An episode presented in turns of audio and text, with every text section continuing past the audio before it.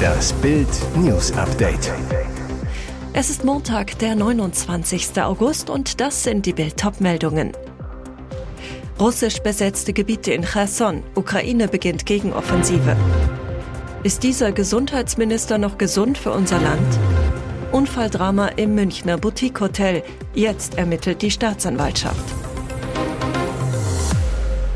Kommt jetzt die Wende im Krieg gegen die russischen Truppen von Kreml-Tyrann Wladimir Putin? Die ukrainischen Streitkräfte haben nach eigenen Angaben die angekündigte Gegenoffensive im Süden des Landes gestartet. Das zuständige Militärkommando Süd teilte am Montag mit, die Offensive gehe in verschiedene Richtungen, inklusive der Region um die Großstadt Kherson. Die Bewohner der Gebiete, in die die Ukraine nun vorrücken will, wurden aufgerufen, die Gebiete zu verlassen. So soll sichergestellt werden, dass die Zivilbevölkerung so wenig wie möglich unter dem Beschuss leiden muss. Die Sprecherin des ukrainischen Südkommandos, Natalia Chumenchuk, sagte, jüngste Angriffe auf russische Nachschubwege hätten zweifellos den Feind geschwächt. Innerhalb der vergangenen Woche seien unter anderem 10 Munitionsdepots der Russen getroffen worden. Sie verwies darauf, dass die russischen Streitkräfte im Süden ziemlich stark und über einen längeren Zeitraum aufgebaut worden seien. Russland kontrolliert derzeit rund 20% des Territoriums der Ukraine. Konzentriert haben sich die russischen Truppen in den vergangenen Wochen auf den Donbass im Osten mit den Regionen Donetsk und Luhansk und den Süden der Ukraine entlang der Schwarzmeerküste. Mit Hilfe moderner Waffensysteme aus dem Westen, wie zum Beispiel den amerikanischen HIMARS-Raketenwerfern, ist es der Ukraine in den vergangenen Wochen gelungen, den russischen Vorstoß zu stoppen. Nach 2 Pandemiejahren, Krieg und Energiekrise sind viele Leute mit den Nerven am Ende. Und was macht Bundesgesundheitsminister Karl Lauterbach? Er verunsichert sie weiter. In der Nacht zum Montag twitterte er: Niemand will das gerne hören, aber viele 20- bis 50-Jährige werden im Herbst bei steigenden Corona-Fallzahlen eine Entzündung ihres Gehirngewebes als Folge von Long-Covid erleben. Lauterbach bezog sich auf einen Artikel der Washington Post über Gehirnentzündung bei Long-Covid-Patienten zwischen 20 und 50. Doch darin steht nicht, wie viele Personen betroffen sind. Professor Christoph Kleinschnitz, Direktor der Klinik für Neurologie am Universitätsklinikum Essen, zu Bild: Long-Covid wird überschätzt, erst recht bei Omikron. Wir haben Post-Covid-Patienten in einer Studie untersucht und so gut wie nie eine Schädigung des Nervensystems gefunden. Viele Long-Covid-Symptome seien psychologischer Natur. Kleinschnitz: Das wird nicht besser, wenn man die Leute verunsichert. Heißt also, dieser Gesundheitsminister ist nicht gut für unsere Gesundheit. Was Lauterbach nicht verbreitet, dass die Auswirkungen auf das Gehirn laut Washington Post zumindest bei einigen Patienten wahrscheinlich nicht dauerhaft oder fortschreitend sind. Nach dem Tod der 7-jährigen Lavinia in einem Münchner Hotel in der Isar-Vorstadt hat die Staatsanwaltschaft jetzt ein Todesermittlungsverfahren eingeleitet. Dabei handelt es sich um ein spezielles Vorermittlungsverfahren, teilte eine Sprecherin der Staatsanwaltschaft München I am Montag auf Anfrage mit. Das Verfahren soll klären, ob bei dem tödlichen Unfall des Mädchens bei einer bestimmten Person Anhaltspunkte für ein strafbares Verhalten gegeben sind. Sprich, hätte Lavinias Tod verhindert werden können und wer trägt Schuld? Anwalt Frühsorger zu Bild: Es wird gegen den ermittelt, den die sogenannte Verkehrssicherungspflicht trifft. Also auch gegen den Hoteldirektor oder die Hoteldirektorin? Kann sein. Das komme allerdings, so Frühsorger, auf die vertragliche Gesellschaftsform an. Rückblick. Das kleine Mädchen war am Freitag in einem Hotel von einer 200 Kilo Steinstatue erschlagen worden. Weshalb die Figur umkippte, ist bisher unklar. Der Tatort, ein Teil des Gartens im Hof des Hotels, ist aktuell noch abgesperrt. Die Eltern bekommen Hilfe von einem Kriseninterventionsteam. Bis zu 2.000 €. Deutschlands nettester Chef zahlt seinen Leuten das Gas. Die Energiekosten steigen rasant. Viele wissen nicht, wie sie ab 2023 ihre Nebenkosten zahlen sollen. Deshalb sagt jetzt der erste Firmenchef: Wir werden für unsere Mitarbeiter einen Härtefallfonds auflegen. Das Unternehmen, der IT-Dienstleister Saxonia Network Systems. Knapp 70 Mitarbeiter, 4 Standorte: Markkleeberg, Chemnitz, Krimitschau und Nesse-Apfelstädt. Er gewährt seinen Mitarbeitern der unteren Gehaltsschichten und jenen mit außergewöhnlichen finanziellen Belastungen, zum Beispiel alleinerziehend, im nächsten Jahr einen Zuschuss von bis zu 2.000 €. SNS-Chef Frank Tornau, der auch Fraktionschef der CDU im Leipziger Stadtrat ist: Ich bin einfach nur von unserer Regierung enttäuscht. Wir regeln es nun selber, solange wir es können. Und genau das tun wir jetzt für unsere Mitarbeiter. Und jetzt weitere wichtige Meldungen des Tages vom Bild Newsdesk. Heute, am 29. August um 14.33 Uhr, sollte die neue Mondrakete der NASA abheben. Auftakt zur Mission Artemis 1. Doch der Start musste exakt in Minute 40 vor dem Zünden der Antriebe unterbrochen werden. An einem Flansch, einem Verbindungsstück, scheint ein Riss zu bestehen. Eine Problematik, die schon aus den Space Shuttle-Zeiten der NASA bekannt ist.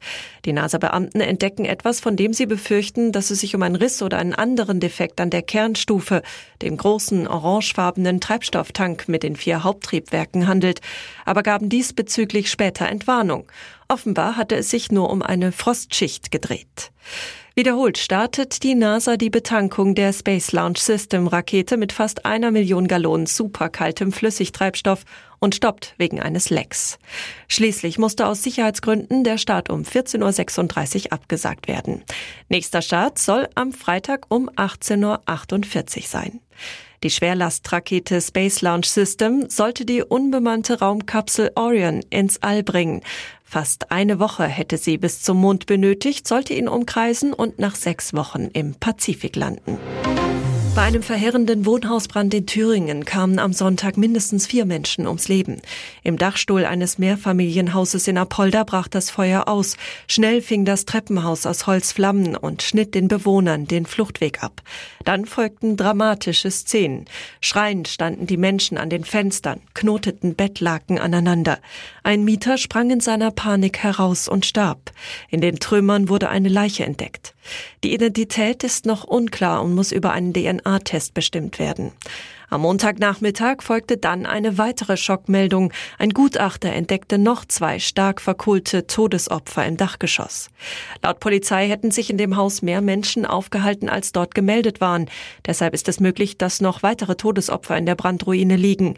Insgesamt wurden etwa 30 Bewohner von den Einsatzkräften der Feuerwehr mit Drehleitern und Sprungkissen gerettet.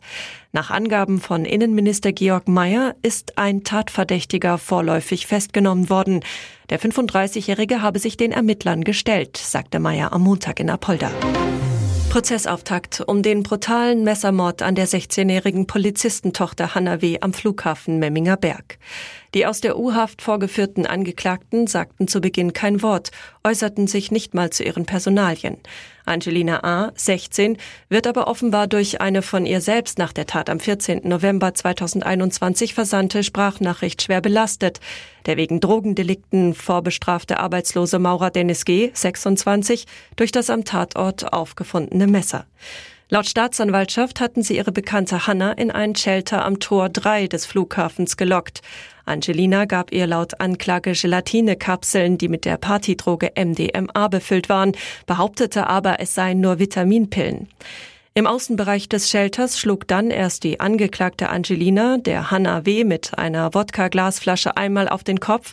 Dann stach ihr der Angeklagte G. mit einem Butterfly-Messer in rascher Folge 6-mal von hinten in den Rücken und den seitlichen Rumpf, heißt es in der Anklage. Das Opfer starb binnen Minuten an inneren Verletzungen und an einer Drogenüberdosis. Das angebliche Motiv? Im Oktober soll Hannah mit Dennis gekifft haben und ihn später im Rahmen eines Ermittlungsverfahrens belastet haben. War das ihr Todesurteil? Die Verteidiger wollten sich am Montag nicht zu diesen Gerüchten äußern. Mit dem Urteil wird am 8. Dezember gerechnet. Hier ist das Bild News Update. Und das ist heute auch noch hörenswert. Lange wurde gemunkelt, jetzt ist es offiziell. Die deutschen WM-Trikots für das Turnier in Katar sind raus. Das Heimtrikot hat einen breiten schwarzen Längsstreifen auf weißem Grund. Die Schrift ist aus Metallic Gold. Laut Ausrüster Adidas wurde das Leibchen von Al Rihla, dem offiziellen Spielball der WM, inspiriert. Zudem soll es an das erste Deutschland-Trikot von 1908 erinnern. Pikant: Im Nacken ist noch der abgeschaffte Slogan »Die Mannschaft« eingesteckt. Immer wieder hatte der Name bei Fans Unmut ausgelöst, da er für die Entfremdung und Kommerzialisierung der Nationalmannschaft gestanden haben soll. Daher sollte er eigentlich abgeschafft werden. Im Adidas-Shop werden die neuen Leibchen zum Verkauf angeboten und Überraschung, das Auswärtstrikot ist bereits ausverkauft. Im Heimtrikot wird auch in Zukunft die Frauennationalmannschaft spielen. Es ist ein gemeinsames Trikot für Deutschland, heißt es in der Mitteilung des DFB. Auswärts tragen die Mädels aber weiterhin das grüne Trikot. Ihr hört das Bild-News-Update. Deutschlandfunk, 10.000 Euro Pension für Ex-Chefs. Nicht nur die ARD zahlt fürstliche Gehälter, auch beim Deutschlandfunk kassieren Chefs und Ex-Chefs üppig ab.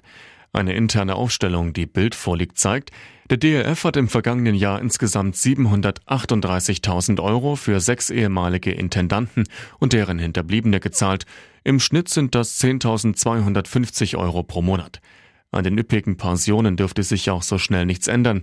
Der ehemalige DLF-Programmdirektor Andreas Peter Weber schied 2021 aus dem DLF aus, erhielt in dem Jahr insgesamt 575.000 Euro. DLF-Intendant Stefan Raue bekam 264.000 Euro, Verwaltungsdirektor Rainer Kampmann 220.000 Euro. Die Weber-Nachfolgerin Jona Teichmann kam immerhin noch auf 165.000 Euro. Alleine um die Pensionen vom Intendanten Raue künftig zu stemmen, hatte DLF Rücklagen in Höhe von 2,04 Millionen Euro gebildet. Dafür müssten etwa 9.259 Haushalte ein Jahr Rundfunkgebühren bezahlen. Weitere spannende Nachrichten, Interviews, Live-Schalten und Hintergründe hört ihr mit Bild TV Audio. Unser Fernsehsignal gibt es als Stream zum Hören über TuneIn und die TuneIn-App auf mehr als 200 Plattformen, Smart-Speakern und vernetzten Geräten.